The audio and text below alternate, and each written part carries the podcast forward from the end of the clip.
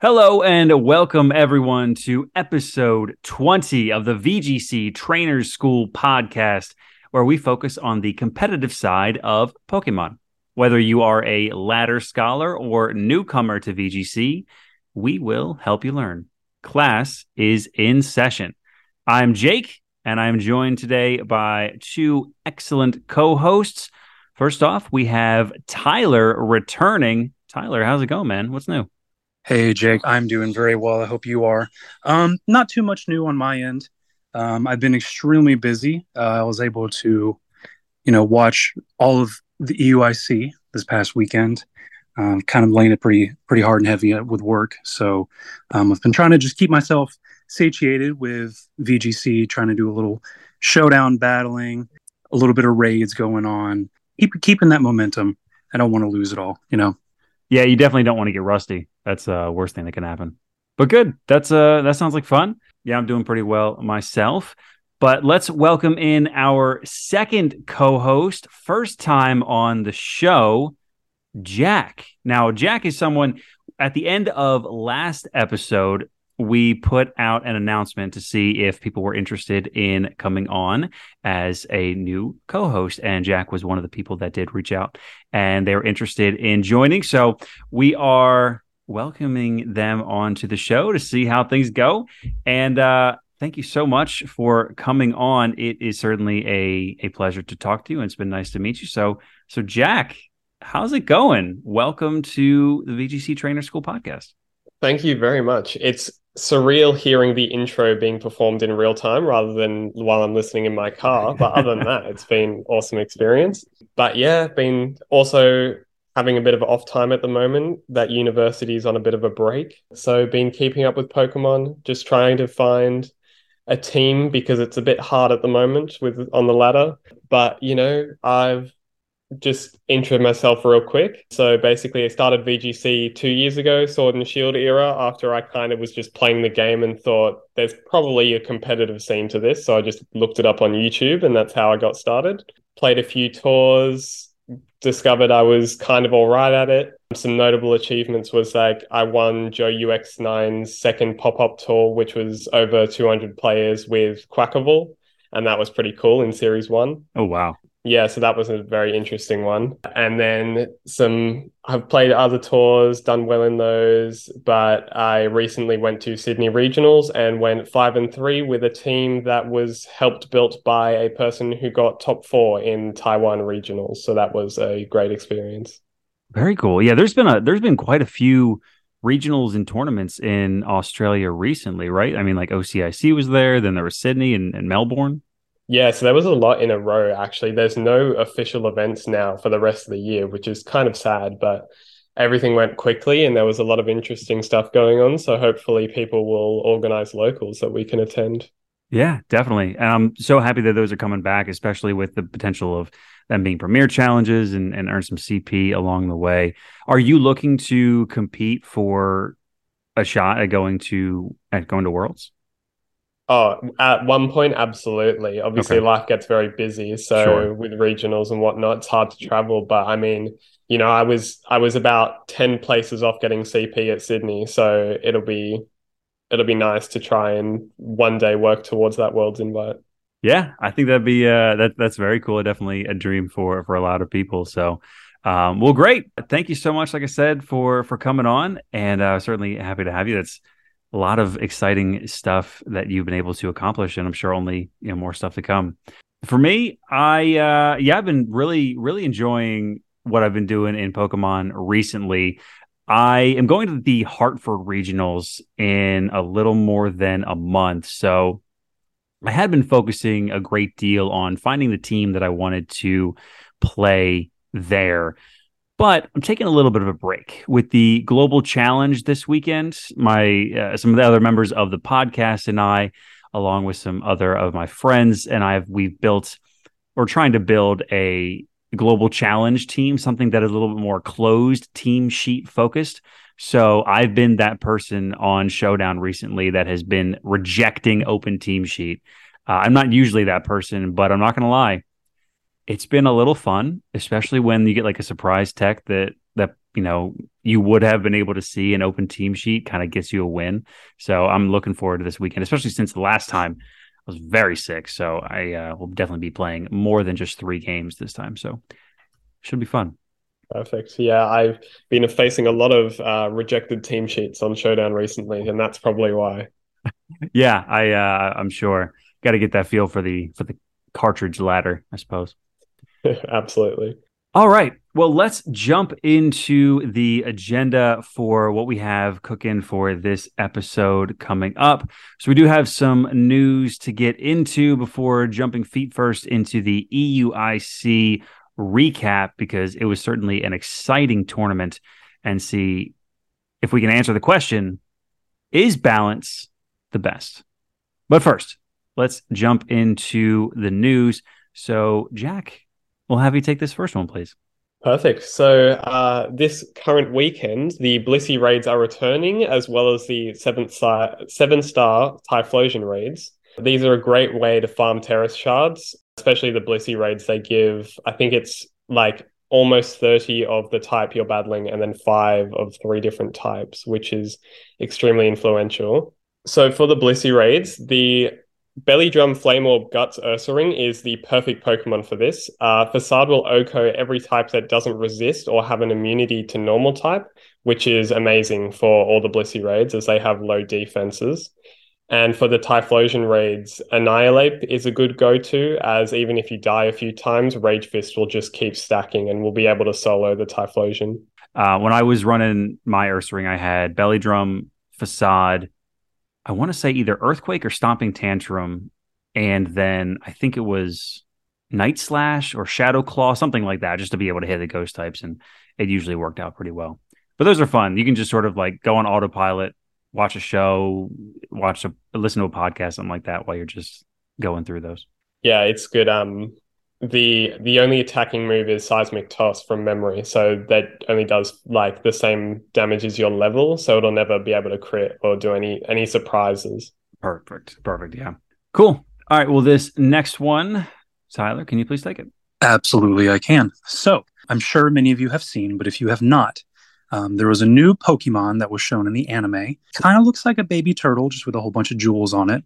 It it hints at a really strong connection to uh, Terapagos, which is one of the new Pokemon that was shown for the DLC.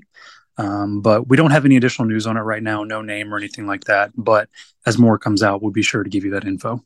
Yeah, I wanted to include this not because it's necessarily VGC relevant, but it's more so it's like I don't know about you guys, but I've been so intently focused on VGC recently that the days are just flying by and I kind of realize it's like the DLC is going to be here sooner than I, than we think, right? And I'm just very excited about that because with Sword and Shield, you know, we got the DLC a little bit sooner than we're getting for Scarlet and Violet, but I'm pretty excited to see what what the roadmap for for the DLC is going to look like. Maybe we'll get a trailer here in the future or something like that and more, you know, some more information about when home will drop or something along those lines, but it's just kind of neat. I like when they sort of plant the seeds of stuff coming ahead of time in the anime they've done that a few times in the past, and I've always just liked that when it, you know, the anime and the, and the video game are talking to each other in a way. Yeah, we're still waiting on that uh that early spring 2023 home date reveal, aren't we? yeah, yeah, early spring. I guess as long as it's not what June 31st, I guess it'll be fine. That's right. Yeah. You know, and I, this you you mentioned um just you know kind of how fast this time's flying by, and you know right before we know it, DLC will be upon us. This is like just from my perspective, like this is my first time ever being a part of the like the seasons of VGC and how everything kind of rolls out. It's extremely fast. I, I, I didn't even expect it, but it feels like we've got you know regionals one after another, and then we've got like OCIC, EUIC, NAIC. Like it all just comes so fast, and then boom, you've got worlds, and then oh yeah, right after that, here comes the DLC, and then we just do that whole process all over again for the next year. I actually really didn't realize how fast it was until I, you know, jumped in uh what Worlds last year at the end of Worlds.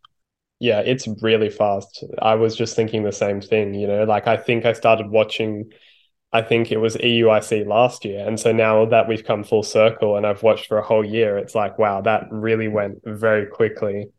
All right. Um, well, this last piece, I'll just take it as I sort of already alluded to it. But the Global Challenge number two is this coming weekend. And just like the first, the top trainers will have their chance to earn championship points towards that world's invite. So, I guess the big question for you both are you guys planning to partake in the Global Challenge this weekend as well? Uh, yeah, I will definitely be attempting to play. I'm a bit busy on the Saturday, but I will be trying to get in as many games as possible. Um, I still need to find a team for it, especially a closed team sheet. I haven't really put too much thought into that, but I'm sure with the teams that I've built prior, I can definitely adapt something to make it a little bit more suited for closed team sheet. But it should be very fun, and you know we'll see how we go. Yeah, I plan to enter this one as well. I did not get a chance to do the last one that we did. Ah, you know, I missed that Pokeball bag, but it's okay because now I have a chance to get a Great Ball one. Mm-hmm. Uh, I'm not 100% certain on what team I want to use just yet. Um, I know we've got a few days to lock in, but, um, you know, I'm open to ideas. I, I, I've got something that I'm kind of working on, and I'm going to see if I can't get it built um, in game, and we'll go from there. Yeah, and that is that that's the thing. One thing that I don't like about the registration for those is you can't just like sign up and then figure out your team ahead of time or like later on, you know. It's like you have to know your team because you have to lock in your team when you do your registration. So it kind of like doesn't leave any room for maneuvering or changing it if you decide to at the last minute, which means you kind of have to either know exactly and definitively what it's going to be or be available to lock in your team, you know, before registration ends, which I guess is like 8 p.m. Eastern or something like that on Friday or on Thursday or yeah, maybe it is Friday. But regardless, just yeah, for for those people out there that are like, "Oh yeah, I want to I want to give it a shot, but I'm not sure what." If you do want to do something, if you don't have anything by the end, just do a team that you already have in game because that way you you can use it, and you can't use rental teams, which is also I think a miss on on mm. their part for sure. But all right, moving from championship points being awarded on the ladder to championship points being awarded at an international championship. The one in London took place this past weekend at the European International Championships, where one Paul Chua took down Gabriel Agati to win EUIC. Very, very exciting. It was quite a thrilling matchup between these two balanced teams that were a near mirror of each other. Five of the same Mons, with the only difference being the Dragon, with Paul bringing Roaring Moon, which never saw the field, and Baxcalibur for Gabriel, which did come every single game very very exciting you know final match. Went to went to game three. So it's like at the end of the day after at the end of three days of, of, competing it all comes down to one single game to crown the champion. And congratulations to paul. It's quite the achievement. You had some notes on this championship jack. Yes i did. So one thing to note is paul has got second at an international before, but this was his first victory. So congratulations to him. Uh, yeah, so very interesting with the Palafin, Arcanine, Fluttermane, Amoonguss, and Ting-Lu cores popping up everywhere at the moment. Um, and with two of these top players being able to pilot the teams to great success. Some interesting things to note, though, is that Gabriel took a little bit of a spin on this balanced team to try and give himself an edge, which was that he was using substitute Palafin to do better into opposing Amoonguss and to have no protect and clear smog, clear smog on Amoonguss uh, in order to beat opposing Dondozo. Um, another interesting point is that his Arcanine did have Howl, uh, which was very pivotal in working alongside his Baxcalibur as well as his Palafin. And the combination of all three of those Pokemon with their different sets certainly set him up for success to run through the tournament.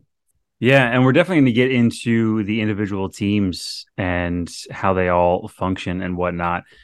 Because something that we were talking about pre show that I think is just really spot on is when balance is so prevalent like it is. I mean, the fact that we had a mirror of it in the finals, it's like which team is built or has the specific text to be able to beat the other balance teams because when that is what you're going to be facing the vast majority of the time, especially with you know Fluttermane and Amoonguss being a, just a phenomenal pairing, and we're seeing them what I think combined, it was like uh, Fluttermane was what like 68, 70 percent or something like that on day one.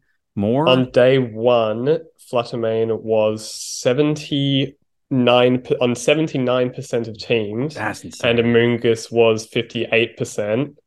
And then moving over to day two, it was on 77% of teams, and Amoonguss was on 62% of teams. So really high conversion rates for both Pokemon. Jeez. That's insane. And like it makes sense because they they do pair really well. I mean, with redirection and just so much power coming from Fluttermane. And yeah, it's yeah, Fluttermane's just become that Pokemon that's so versatile. It we know that it can live almost any hit at least once because most people run it with heaps of defense and HP investment. And it just, we even with like even four special attack EVs, it can unleash, you know, crazy amounts of power. And just sitting it next to something like Amoonguss or Arcanine to intimidate or Tinglu to lower special attacks, like it can just live and deal, you know, chip that matters, especially in balance games. Yeah, and with something as powerful as Fluttermane, if it's able to attack twice and get off that that much damage twice, you know, especially if it's using a, a double targeting attack like Dazzling Gleam, that can just clear a board almost, and that is you know quite impressive for it to be able to do. Let's jump into these teams so we can cover them from number one down to number eight. We're going to bookend with our polls. So let's start at the top with Paul Chua's team. We touched on it briefly. So we had the Palafin with Wave Crash, Haze, Jet Punch, Protect, pretty standard set. Uh, we have the Choice Specs Fluttermane with your standard three moves, and then Thunderbolt being that fourth slot, which makes sense because there is a ton of Water Tera out there in the meta right now. We have a fairly standard safety goggles, Grass Tera type Arcanine with Flare Blitz, E Speed, Will O Wisp, and Protect. Sitrus Berry Mungus, Tera Water with three three standard attacks or uh, Spore, Rage Powder, Pollen Puff, Protect. Uh, we have Roaring Moon with Booster Energy. This one's a little bit spicy because it's the Booster Energy Acrobatics Tera Flying set with Throat Chop and Dragon Dance and Protect. And then this one was fun. I wish I got to see it uh, in the finals at least once, but AV Ting Lu with the Poison Tera type with Stomping Tantrum, Ruination, Heavy Slam, and Sand Tomb. I had to look up what Sand Tomb does because I kind of forgot. And it's basically just like a trapping move, essentially. But that's a uh, very interesting tech to throw on there to be able to trap those Pokemon in and then have your big damage dealers to just prevent them from switching out. Pretty cool team. I mean, seems fairly standard, but I'm sure the EVs are going to where a lot of the change occurs. But this is your standard balance team. Get your fire, water, grass core plus Flutter Mane Ting Lu, and the dragon of your choice. I think uh, some things to note about the team is I think one uh, for Paul, I'm not sure if it was Paul, but Sand Tomb was shown on stream and it was used into a Dondozo. And essentially, it was just, it got the last bit of chip to kill the Dozo, which was really interesting. But the other thing is that for Palafin balance teams, one threat to it is the Tera Grass, Tera Blast Dondozo. And some have even been running Oblivious to prevent Arcanine from intimidating it. So the Tera Grass with safety goggles, even though that seems a bit weird to have both, it's to stop Dondozo from being able to kill Arcanine and allowing it to get the Will-O-Wisp off in order to let Palafin haze it. Makes sense to me. And I don't think it's overkill at all. I mean, at the end of the day, when you're seeing half a teams, if not more, running Amoonguss, you got to have multiple ways to be able to stop it. What about you, Tyler? What stands out to you on this team? Any anything in particular? I like the D-Dance uh, Roaring Moon here in particular. Uh, I just thought it was a really good tech. It usually seems like Roaring Moons are running either Tailwind to support the entire team um, or D-Dance just to be really selfish and boost their own attack and speed. Um, I think the D-Dance here fits really well. Yeah, I, I agree, especially since like this team doesn't necessarily need tailwind, right? So it can just rely on itself to be able to to set up. I've talked to some people that they don't see they don't think about roaring moon as the best in the sense that it was definitely much more prevalent i feel like in in series or in regulation b i guess. It's kind of died down a little bit now but it's one of those things that you know you may not bring it to the majority of your matches but when you do it just absolutely pops off and can just rip thro- rip holes through teams if it gets you know plus one plus one. And uh that is pretty neat because it you know plus one dragon dance on speed, especially if you're getting that attacked booster energy. You're uh, probably gonna be faster than most things in the format outside of those you know booster bundles and whatnot. Yeah, and I mean, yeah, and also for those that say that you know Roaring Moon is actually Roaring Mid, which you know in many cases I would agree. Paul Chua did not. Paul Ruiz also did not. You know, we're, we're skipping the line a little bit. He's down at number eight. But when you're looking at the top eight and you see two Roaring Moons, that's 25% if I can do math. That's not that bad. Yeah, um, with the Roaring Moon, I think as well on Paul Chua's team, it's that the other five Pokemon are so strong. It can just be that six Pokemon that doesn't have to come to every game. But for matchups like Maushold and Annihilape, it's extremely strong against those two. And so just having a Pokemon that can patch up those weird little other matchups is extremely impactful.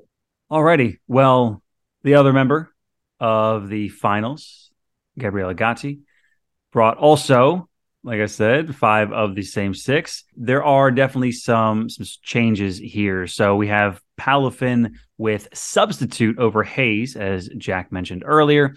We have Flying Terra Arcanine with safety goggles as well, but this one has Protect, Flare Blitz, Howl, and Will O Wisp. So no E speed, but the Howl there. I love the interaction between the Arcanine and the Palafin. Arcanine being faster than that Palafin, so it allows for the Wave Crash to go off after the Howl had already been used, so you can reset those Intimidate drops or just get massive damage at that plus one. Amoonguss with no protect and clear smog. This was a an Amoonguss that we sort of mentioned or we talked about in episode 19, where it was like you kind of need protect on Amoonguss, or at least everybody's running it at this point. Maybe this is more of like a, a closed team sheet thing, but with as you had mentioned, also Jack, Grass Tera Dozo coming back, you can hit them with clear smog because I know a lot of them were going steel Tera for a while to be able to be to be immune to it, but with no haze on Palafin, Clear Smog's great for Amoonguss. We have Assault Vest Ting Lu, Stomping Tantrum, Ruination, Heavy Slam, and Stone Edge. I hate Stone Edge. I am never going to put it on a single Pokemon, but teach their own. Poison Baxcalibur with Clear Amulet. Love that item for it. Protect, Ice Icicle Crash, Glaive Rush, Ice Shard, and then another Choice Specs Flutter Mane with the same four moves as Paul's this is this is definitely one of those more techie teams where like you know at the surface it's like oh it's the same it's five of the same six it's probably the same thing but very very different with just a couple moves difference here and there. So start with you tyler. What uh what jumps out to you on this team? Anything you may you want to make note of? Uh like you mentioned um there's a stone edge on that tinglu. I don't know why but I, I will say you know between what what we have Stone Edge and Sand. I think Sand only has five more accuracy points. So I don't know, man. It's just it, it depends on what you want to go for. Um, I know uh, you know David Katash is a very prominent user of low accuracy moves that are stronger because it's like, hey, you know, if I hit it, you lose, and if I don't, well, then maybe I can figure it out. But yeah, that's just kind of how that goes. One thing that I'm very happy about is neither Tinglu had a Fissure, which really speaks for how the meta's going, as it's been a lot more respected, Tinglu. But I also think that Stone Edge, even though I would personally run Rock Tomb over it, it's one of those moves that even if Tinglu does miss it, it's not that bad because it probably won't die. So you probably will have two shots at it. The other thing, I think the Amoonguss call having Clear Smog is really smart. I don't think anyone will be able to get away with it from here on out because there probably will be some Tera Steel Dozos coming back. But it's just one of those things that it was a really smart call and it clearly worked out for him. And, you know, being able to replace Haze with substitute because of that is just probably what won him most of his games. Like you saw it on stream, how many times he clicked substitute. It was clearly very impactful. Yeah, absolutely. And with how bulky Palafin is, it's and the fact that it's just mono water, which is a fantastic defensive type. Very few things in the format are able to hit it for any legitimate super effective damage. I mean, we've talked about it before, but there's so few electric types. And when the main grass type is Amoonguss, which doesn't even run grass moves, it's like, yeah, substitute is probably going to stay up for a while. And then you have support from Intimidate, you have support from Vessel of Ruin. I think that's that's a fantastic call because you can dodge those because then you can dodge the spore. You know, you can dodge the incoming Intimidate. It's very, very neat. I wouldn't be surprised if we see that a little bit more, honestly. Because, like, honestly, substitutes are such a great uh, move. I was running it on booster Flutter Manes, or rather, uh, life orb Flutter Mane back in regulation B for a little bit, and it was it was nice to be able to just sit in front of Amoonguss and not have to worry about getting spored. Yeah, it's a really good move on on Flutter Mane as well. I've seen a lot of that. Um, but also watch watch for that substitute Palafin in your global challenge games because it probably will be something that comes up quite often. Great shout. Great shout. One of my earliest memories of substitute, and it's not like early necessarily, but I just remember being like, substitute's a weird move. Like I I don't fully get it.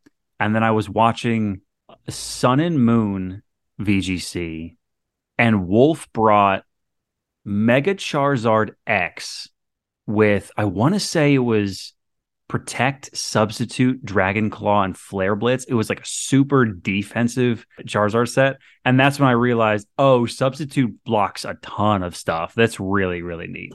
Very cool team from from Gabriel or Gabriel.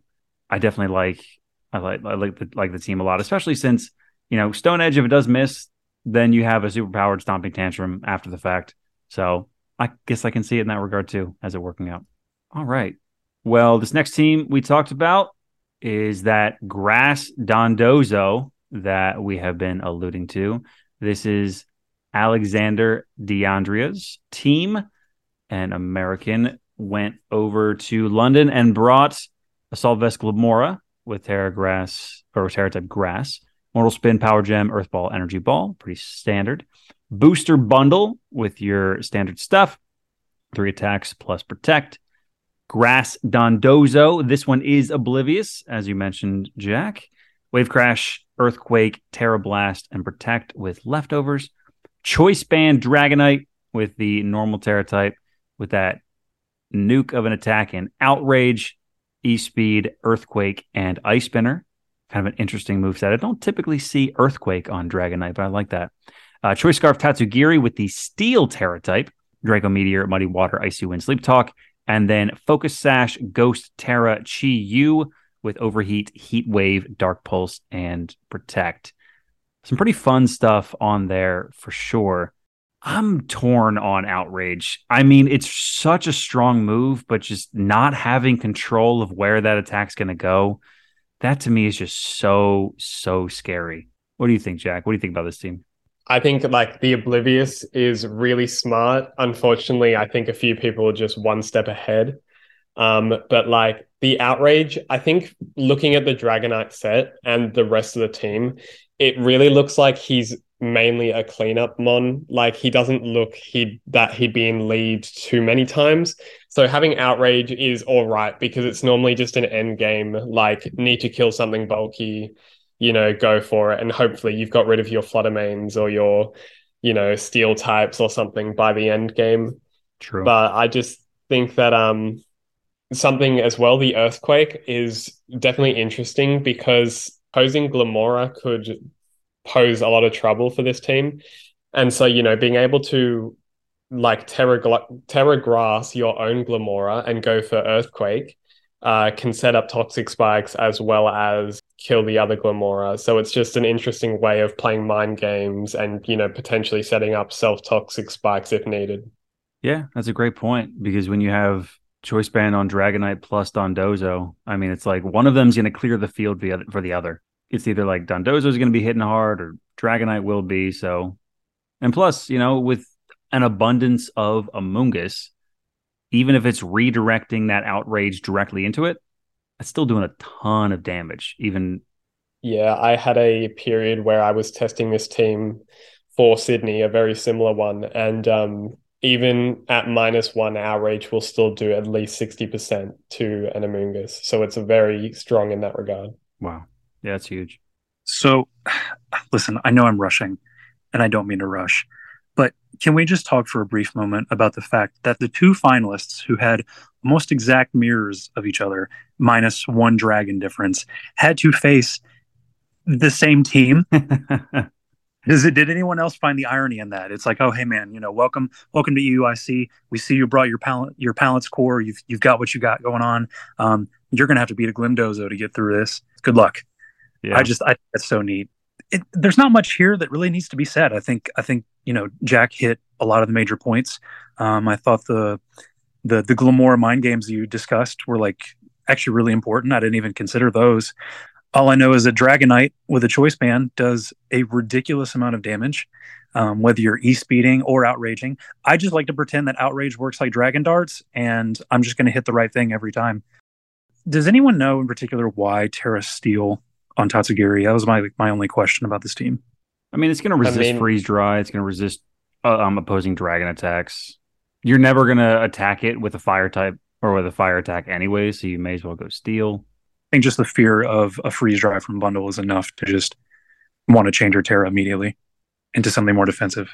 Yeah, because like I, I guess because you know I, have seen like Tera water right on on Tatsugiri because then you get those boosted muddy waters, but I guess Steel also has you know also you're going to be resisting fairy too, which is nice. So definitely, I think there's there's some benefit there.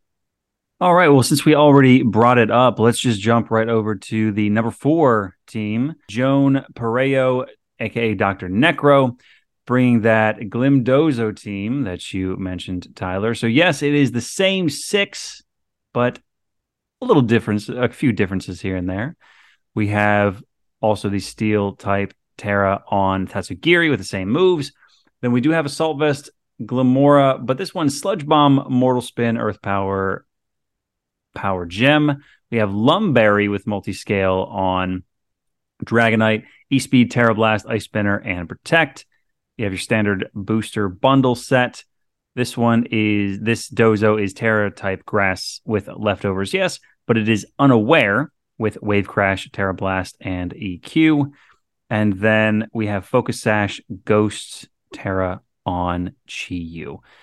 So pretty standard Glimdozo set. It looks like. I think the the Dragonite is probably the one that sticks out, or not sticks out necessarily, but that's uh you know one of your bigger differences. I do like Lum Berry on Dragonite a lot. I think that's a great way to alleviate some of that immediate stress that you might be experiencing with you know Will-O-Wisp or Thunder Wave or Sleep or something like that that can really shut down a Dragonite. And then you just have the the rest of your core. I mean, that seems to have figured out what people or people have figured out what works well with Dozo. I do like the the Chi-Yu on here because the Chi-Yu and the bundle really do play well. You could even sometimes lead, you know, or have Tatsugiri in there with it and uh, get that boost from Beads of Ruin. So pretty interesting team. I haven't run too much Dozo though in Regulation C. Have you guys played with much Dozo?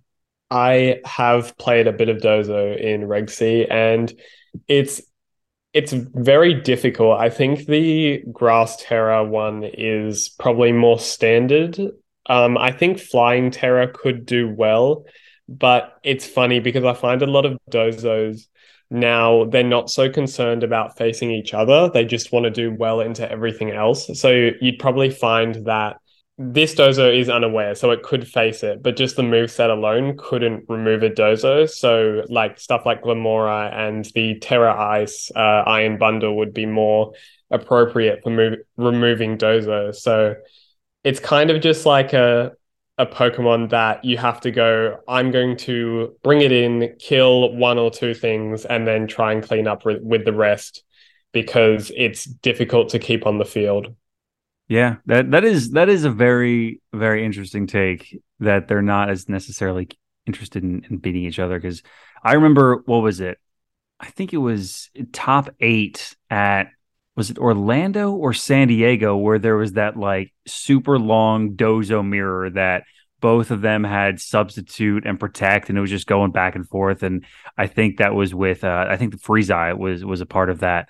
And ultimately, I think they just like the, the battle was like canceled after a little bit, only because oh, it, it ran out of time, and it was like only one Pokemon had died of the eight that were brought. It's like it is it is interesting to see how much it's shifted since then. Yeah, I remember the meta back in series two. It was like it was tera Steel Dondozo, and then people figured out that they couldn't beat that with their own dozos, so they started running Fissure So then people started running tera Flying Dondozo, and it went around in a massive cycle.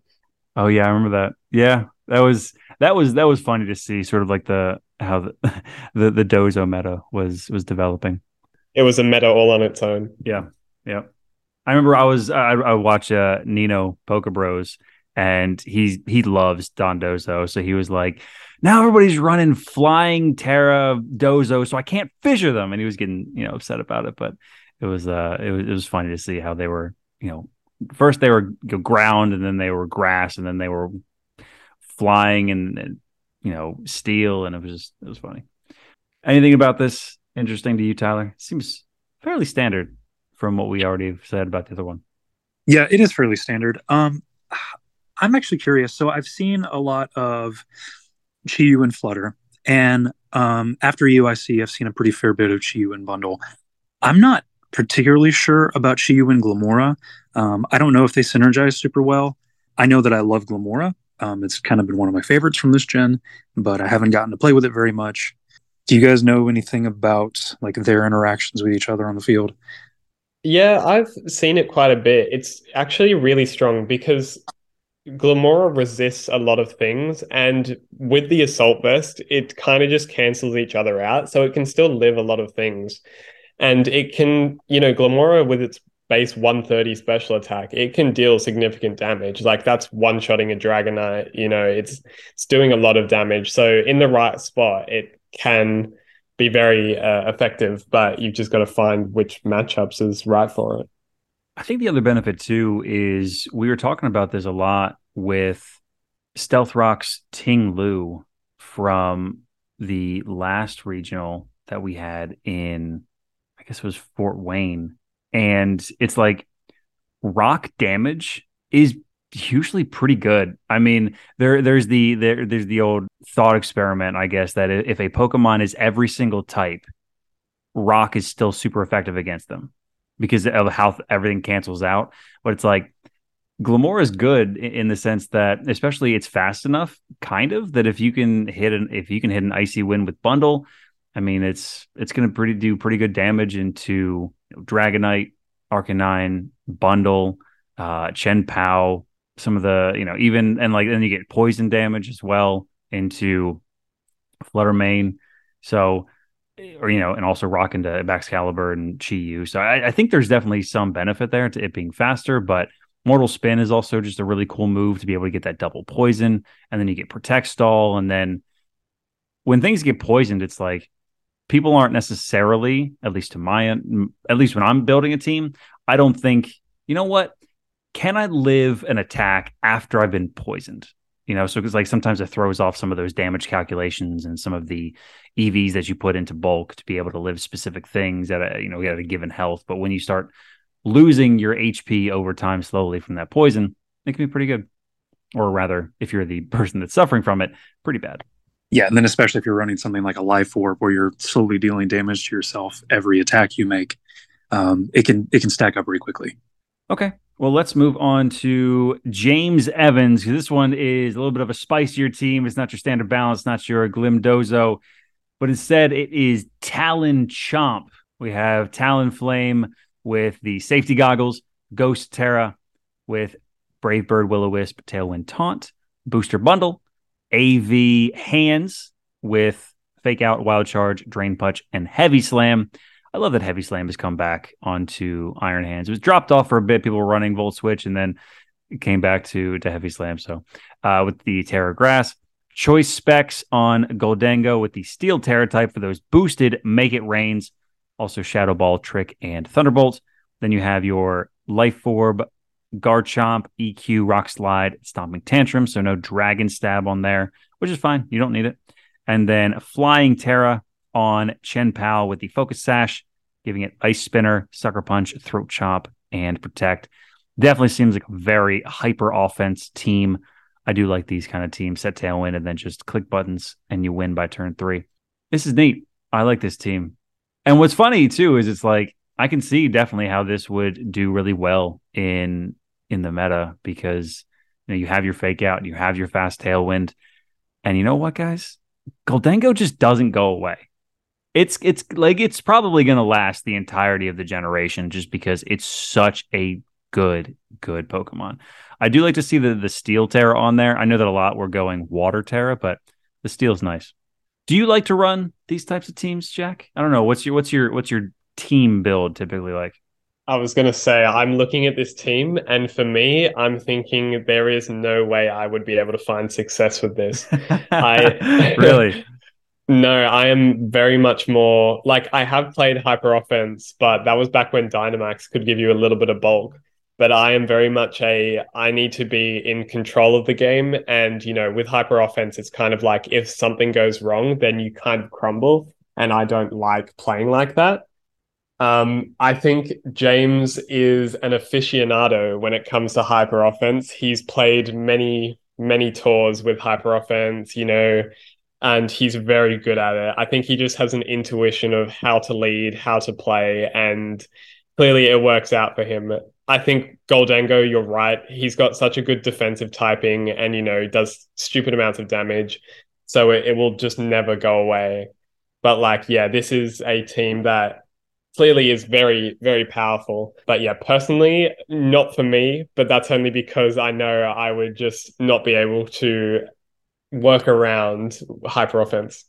Yeah, it's definitely one of those things where if your opponent's able to get a nice defensive switch and you start hitting for not very effective damage, that's when you're like, oh, crap. Well, maybe I have something in the back that can help me or if like they're able to stall out tailwind or something like that, they can you know really make it difficult for you. But uh, about the team, it's it's in in particular, Tyler. Anything uh, stand out to you about it that you, that you like or that you'd like to steal from it? Yeah, sure. I mean, I I love the synergy between Talonflame and Gholdengo. It's just clicking buttons, just just going Tailwind and then a Make It Rain or a Shadow Ball or a Thunderbolt turn one and just completely removing something off the field, or with Make It Rain potentially two somethings depending on how your, your opponent leads. It's it's a ton of fun. Yeah, this is definitely one of those teams I feel like that if you get the right lead, your opponent is uh definitely on their back foot right from the go. So you definitely have to know your matchups. You have to know your flow charts. You have to know what is what is good into what, and uh, and go from there. Yeah, that's I think something James has to be good at because you know looking at this team, there's no way of stopping intimidate. So he has to lead correctly. I really like safety goggles on Talonflame. It just enables it to be able to click buttons without being at much threat of, you know, losing to a Amoonguss. And also the Tera Flying on Chien-Pao, we have seen that before, but it works really well with Garchomp, especially with those Life Orb Earthquakes, just being able to deal as much damage as possible. Yeah. And uh Garchomp's one too, where it's like I've I've been I was trying out to to get it to work with um, like Corviknight and, and Gyarados and you know have more flying types around that way you can just click EQ without worrying about it. But this team, there's only one dedicated flying type. Sure, there's Protect on here and there's a Tera type flying on on Chien-Pao, but I feel like if you're and obviously obviously it worked out. I mean, in order to get, you know, fifth at, at EUIC. But I just I just know me personally when it comes to positioning, I'd be struggling to be like, I want to click EQ, but I I don't have something that is immune to it right now, and I and my protects on cooldown. So I don't know. It's uh that's that's the other thing too with hyper offense, especially when you have a spread move like Earthquake. It's like you have to really be thinking two and three steps ahead to make sure that everything is going well and you're not able to you're not, you know, accidentally clicking wrong or you get hamstrung and you're not able to attack the way you'd want to. Yeah, I yeah. think just one more thing about the team uh, from me is that um, I wouldn't be surprised if he clicked Earthquake next to the Tera Grass Iron Hands multiple times. Like on one of my teams, I had Tera Grass Scream Tail with Choice Scarf. uh, Great Tusk, and my game plan into Maushold Gholdengo was to Tera, click Howl as many times as possible, and just Earthquake until Gholdengo died. And so it was just like that's that's just what it is sometimes. And you know, this James is very good at playing hyper offense, so he'll just find lines that most people won't have even thought of. I mentioned actually Iron Hands, Tera Grass, eats earthquakes like there's no tomorrow. He is a hungry, hungry boy for those earthquakes. He, he can just sit there and just take them. I think I've ran calcs. Uh, I want to say it was it's anywhere from like a three to five hit KO, depending on how it's EV'd. I mean, there's a reason that Iron Hands really shot up in in usage for for this tournament. It was the number two most used Paradox Mon behind Flutter Mane, overtaking both Great Tusk and Iron Bundle. Maybe something that for people to be on the lookout for. I mean, you know, fighting stab and electric, as we've always always been talking about. There's not much electric in the format, so maybe this uh, it could could return because it was definitely everywhere in regulation B. I wouldn't be surprised if it comes back. It was, I think, the ninth most used pawn or something like that. So, alrighty, let's drop on down to number six, Julio Tarlo, rocking a pretty fun team as well. Another Gholdengo and Chien-Pao. This one is Chien-Pao with your uh, Ice Spinner, Sucker Punch, Sacred Sword. I do like Sacred Sword on Chien-Pao with Protect and Ghost Tera. Here is your Water Tera Gholdengo with a Sitrus Berry, uh, Protect, Make It Rain, Thunderbolt, and Nasty Plot. So no Ghost Stab on there, which is interesting. Safety Goggles, Grass, Tera, Arcanine with Flare Blitz, Will O Wisp, E Speed, and Howl. So dropping that Protect to make sure they can fit both E Speed and Howl on there. We have Protect Haze, Wave Crash, and Jet Punch on Palafin. Lum Berry, Multiscale, Tera Flying, Dragonite with Tera Blast, Dragon Dance, Stomping Tantrum, and E Speed. And then a pretty fun Amoonguss set rocking the Occaberry with Tera Type Electric, Spore, Pollen Puff, Rage Powder, and Protect. Again, a different, a bunch of different variations on some of the more common Pokemon that we are seeing. Seems like really, I mean, the Palafin main four moves are pretty much figured out, except for that innovation of substitute. But this team seems neat. I mean, it's kind of, I guess it's like bulky offense, I guess you could call it, because you do have the the redirection, you have the setup on Gholdengo. You don't really have any speed control on it. You, there, you know, there's there's no icy wind, no tailwinds, no trick room or anything like that. So it's kind of just like I'm going to outlast whatever it is you're throwing at me, and I'm going to come back at you much, much harder. So I like those kind of teams. You do have some priority on it as well. This seems really fun. I bet this is actually really fun to play. What do you think, Tyler? Any team that has a Tera Electric Amoonguss on it, you you know, a good time. Um, True. I, I'm a personal fan. I know we just you know discussed two different Gholdengos. I'm a personal fan of the Tera Water. Um, I'm a little more, bit more partial to the lefties um, a bulkier set. Uh, but yeah, I, I, like this. This is really good. You know, Chien Pao didn't really see too much prominence there in the top four, but it's it's nice to see, you know, here in the in the back half of the top eight. Um, I, I, think it's really strong um, having that. What what, what people been uh, calling it? Uh, Mega Weavile, I think. It completely nice. replaced Weavile in the uh, in in the singles metagame. Not that we talk about that, but it's like there's really no point to even use it. Chien Pao's so so busted. It's fun. Plus, Weavile lost everything that made it good. So right, they just they stripped of it like knockoff, and I mean, I guess it gets Ice Spinner now, but yeah, I mean, I I use Weavile in Sword and Shield to get like top 100 on ladder, and oh, really? because when uh, Landorus was so prevalent with yep. uh, Triple Axel, and now it's just not it's not there anymore. Yeah, I've used uh Sneasel in in draft league, and that's so fun because it's like one of the faster fake out mons that can't be faked out because it gets inner focus. I wish that Weavile got inner focus. I wonder why they stripped it of that. That could actually make it good because then it would, you know, be immune to intimidate and be pretty busted on high high high speed and high attack. But we're not talking about the the the theory mon, you know, of of, of Stunfisk. But mm-hmm. what do you think, Jack? Do you like this uh this like bulky offense team? Yeah, this does look really fun to play. I think it's funny because there is a little almost cult of Tera Electric Amoonguss players running around. But I really like how everything synergizes really well. You the Dragon Dance as well as the Howl can just make Dragonite run out of control. Palafin is obviously Palafin doing Palafin things.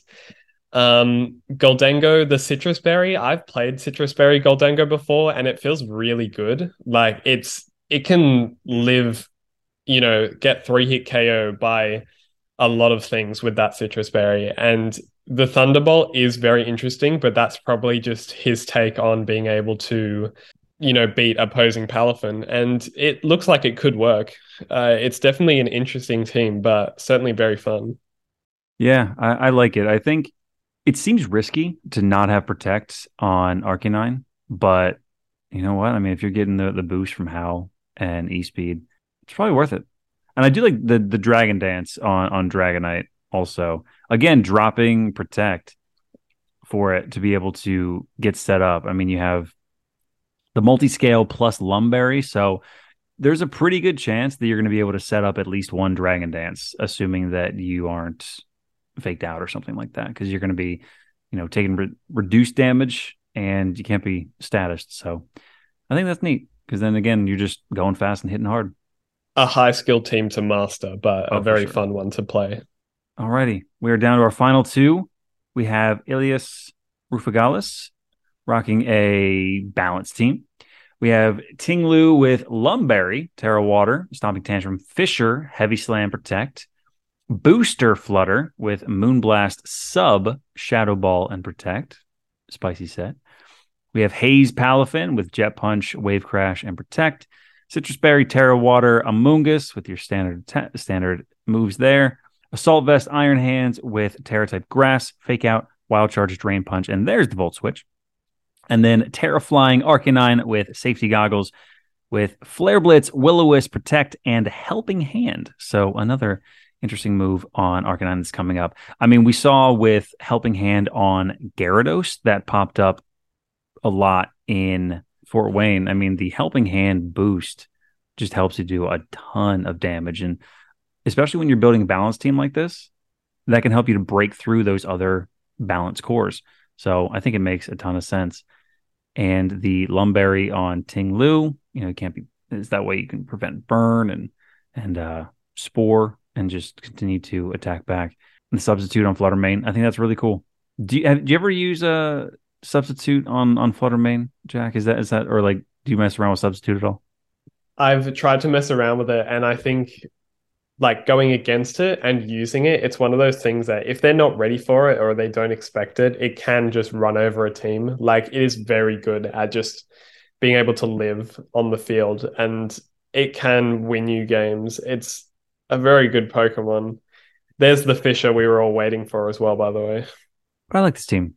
Looks pretty neat. It looks uh a little bit I'm not gonna say slower pace necessarily, but it's your your standard balanced team. I do like the the substitute on Flutter Mane, as I mentioned. I do like the the helping hand on Arcanine. I think this is this is a very interesting way to run balance where you are getting the boosts where you need it and um, the redirection as you need it. So and I think this probably speaks to why Iron Hands is popping up more in usage, is because it does do well on balance teams because it's just very bulky and you get fake out and you you can switch it out if you want with like Volt Switch and, and whatnot. And Armarouge and Indeedee have really fallen off because of Ting Lu's presence specifically. So you are more free to run a little bit slower of these fighting types. So I think it's I think it's neat. I like this team. It's you know probably if I'm if I'm going to try and run balance, I might want to do something like this because I don't because I do like to I do like to do big damage. I will say like that's that's something I do enjoy, and helping hand is really you know obviously helpful with that. But uh maybe I'll mess around with this team. I don't know.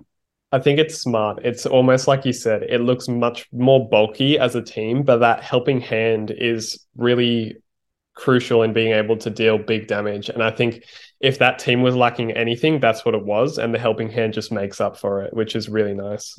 And last but certainly not least, Paul Ruiz. Tyler, I'm going to lead off with you on talking about this because you are, you've actually been using this. So run through the list. We have Annihilape with Tera Water, Drain Punch, Bulk Up, Rage Fist, Protect, Covert Cloak on Iron Bundle, Ghost Tera, Freeze Dry, Encore, Icy Wind Protect, AV Arcanine with the, the Tera type Grass, with Flare Blitz, E Speed, Snarl, Close Combat, Booster, Roaring Moon with the Tera Flying type, Acrobatics, Breaking Swipe, Tailwind, Protect, Leftovers on Gholdengo with the Water Tera type, Make It Rain, Shadow Ball, Nasty Plot, and Protect. And then Safety Goggles, Maushold, with, of course, the busted ability of Friend Guard, Ghost Tera, Follow Me, Beat Up, Super Fang, and Protect. So, like I said, leading off with you, Tyler, what about this team is one that really spoke to you that you wanted to actually start using it yourself? I saw this team day two when, you know, Paul Rees was on stream, and I immediately fell in love with this thing because, first of all, it's the only mouse ape in the entire top eight. That's exciting to me. I know a lot of people in the community despise mouse ape, but that's not the fun lead about this team. To me, the fun lead about this team is actually Maushold and Gholdengo. Yeah. Because okay. a lot of people tend Mm. to see that like that mouse ape and they're like, okay, we're leading Flutter. It's not even going to be a problem. And then you don't see Flutter in the lead. You see Gholdengo with this ridiculous terrace or uh, yeah, Tera water, make it rain. So you're like, oh, okay, now we got a problem. I got to shadow ball this thing. Or you think it's going to follow me. And so you moonblast the Maushold, right? Protect turn one on mouse. Nasty plot on Gholdengo clear the field with make it rain turn two. I, I can't tell you how many games I've won just with that turn one, turn two set alone. Um, it's so powerful. It's so much fun. I think uh, Covert Cloak on Iron Bundle is not used quite as often anymore. It's definitely a good item for it if you're not going to run something like a booster energy or like a sash or something of that nature. Arcanine Assault Vest, same exact thing, right? Like it's so underused now when you put it on Arcanine, who is already pretty naturally bulky, it just turns it into a powerhouse. And then you've got, you know, the flare bits to do stab damage. You've got extreme speed to have the priority on the team. Um, and then you have pretty decent coverage with Snarl in close combat. Obviously, Snarl is used more towards lowering the special attack of Pokemon that might be in your way. Um, I really enjoy that.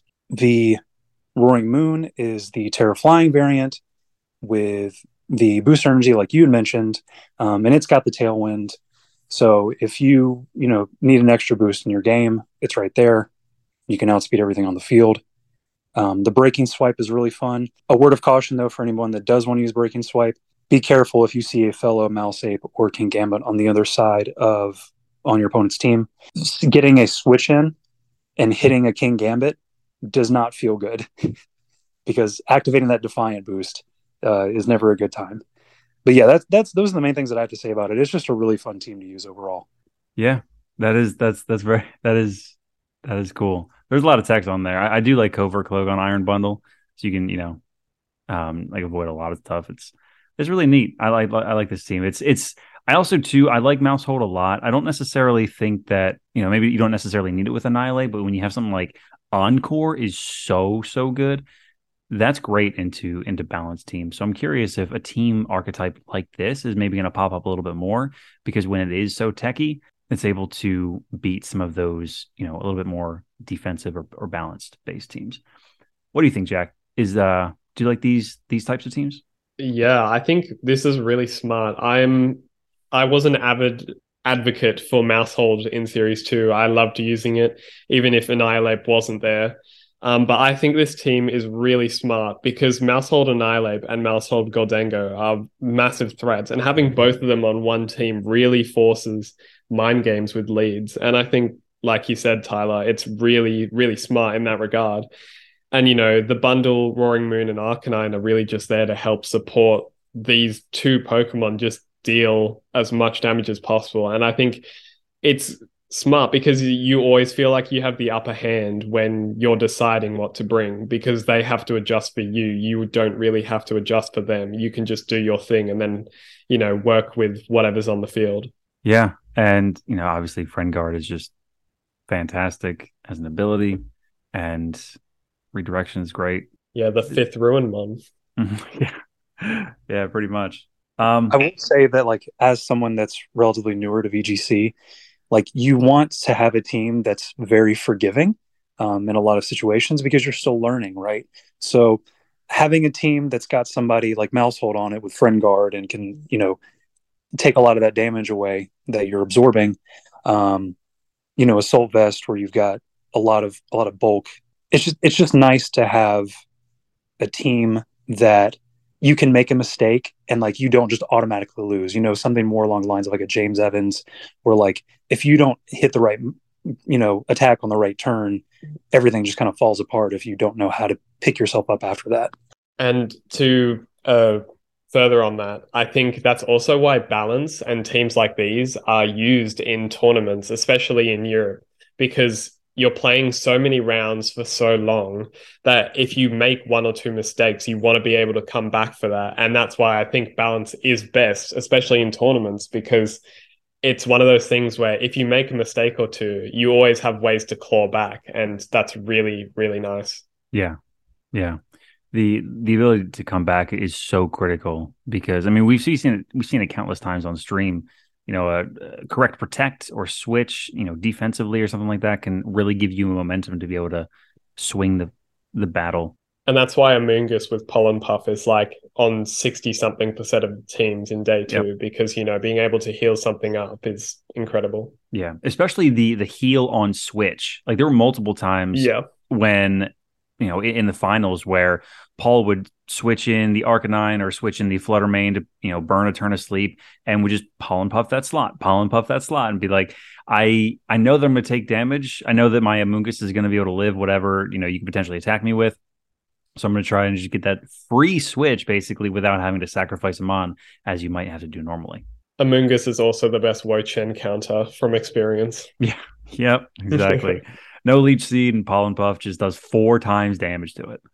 Absolutely. Does at least 40% every time. Wow. Alrighty. Well, we are going to wrap EUIC up in a nice little bow on that. And we are going to jump into the last segment to read an email that we received from Glitch. So, Jack, let's have you take this email from Glitch. No worries. So Glitch has said, Hey guys, love the podcast. I'm glad to hear more people discuss VGC and the tactics involved. I'm having trouble joining the Discord as well. I used your link provided, but it said it's expired. Um, the cheese that I saw in the Global Challenge was Coalossal and Bruxish Aqua Jet set, uh, which is incredible actually. Bruxish would jet into a Rock Tera Weakness Policy Coal and then Rock Slide my team to death. Can't wait for more episodes. So thank you, Glitch.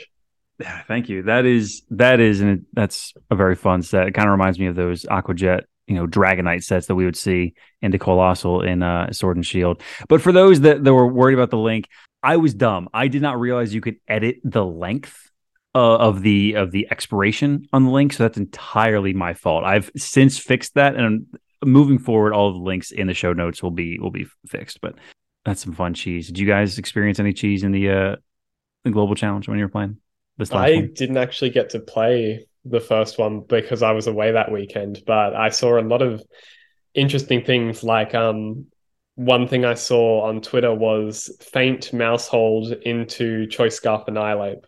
Oh. So that was interesting. Yeah, okay. really really fast rage fist. Okay. I guess you'd have to Tera then to make sure that you can actually hit it. but yeah, that, yeah that terrified cool. immediately. That's cool. That's cool. What about you, Tyler? Did you uh, get uh, get cheesed on?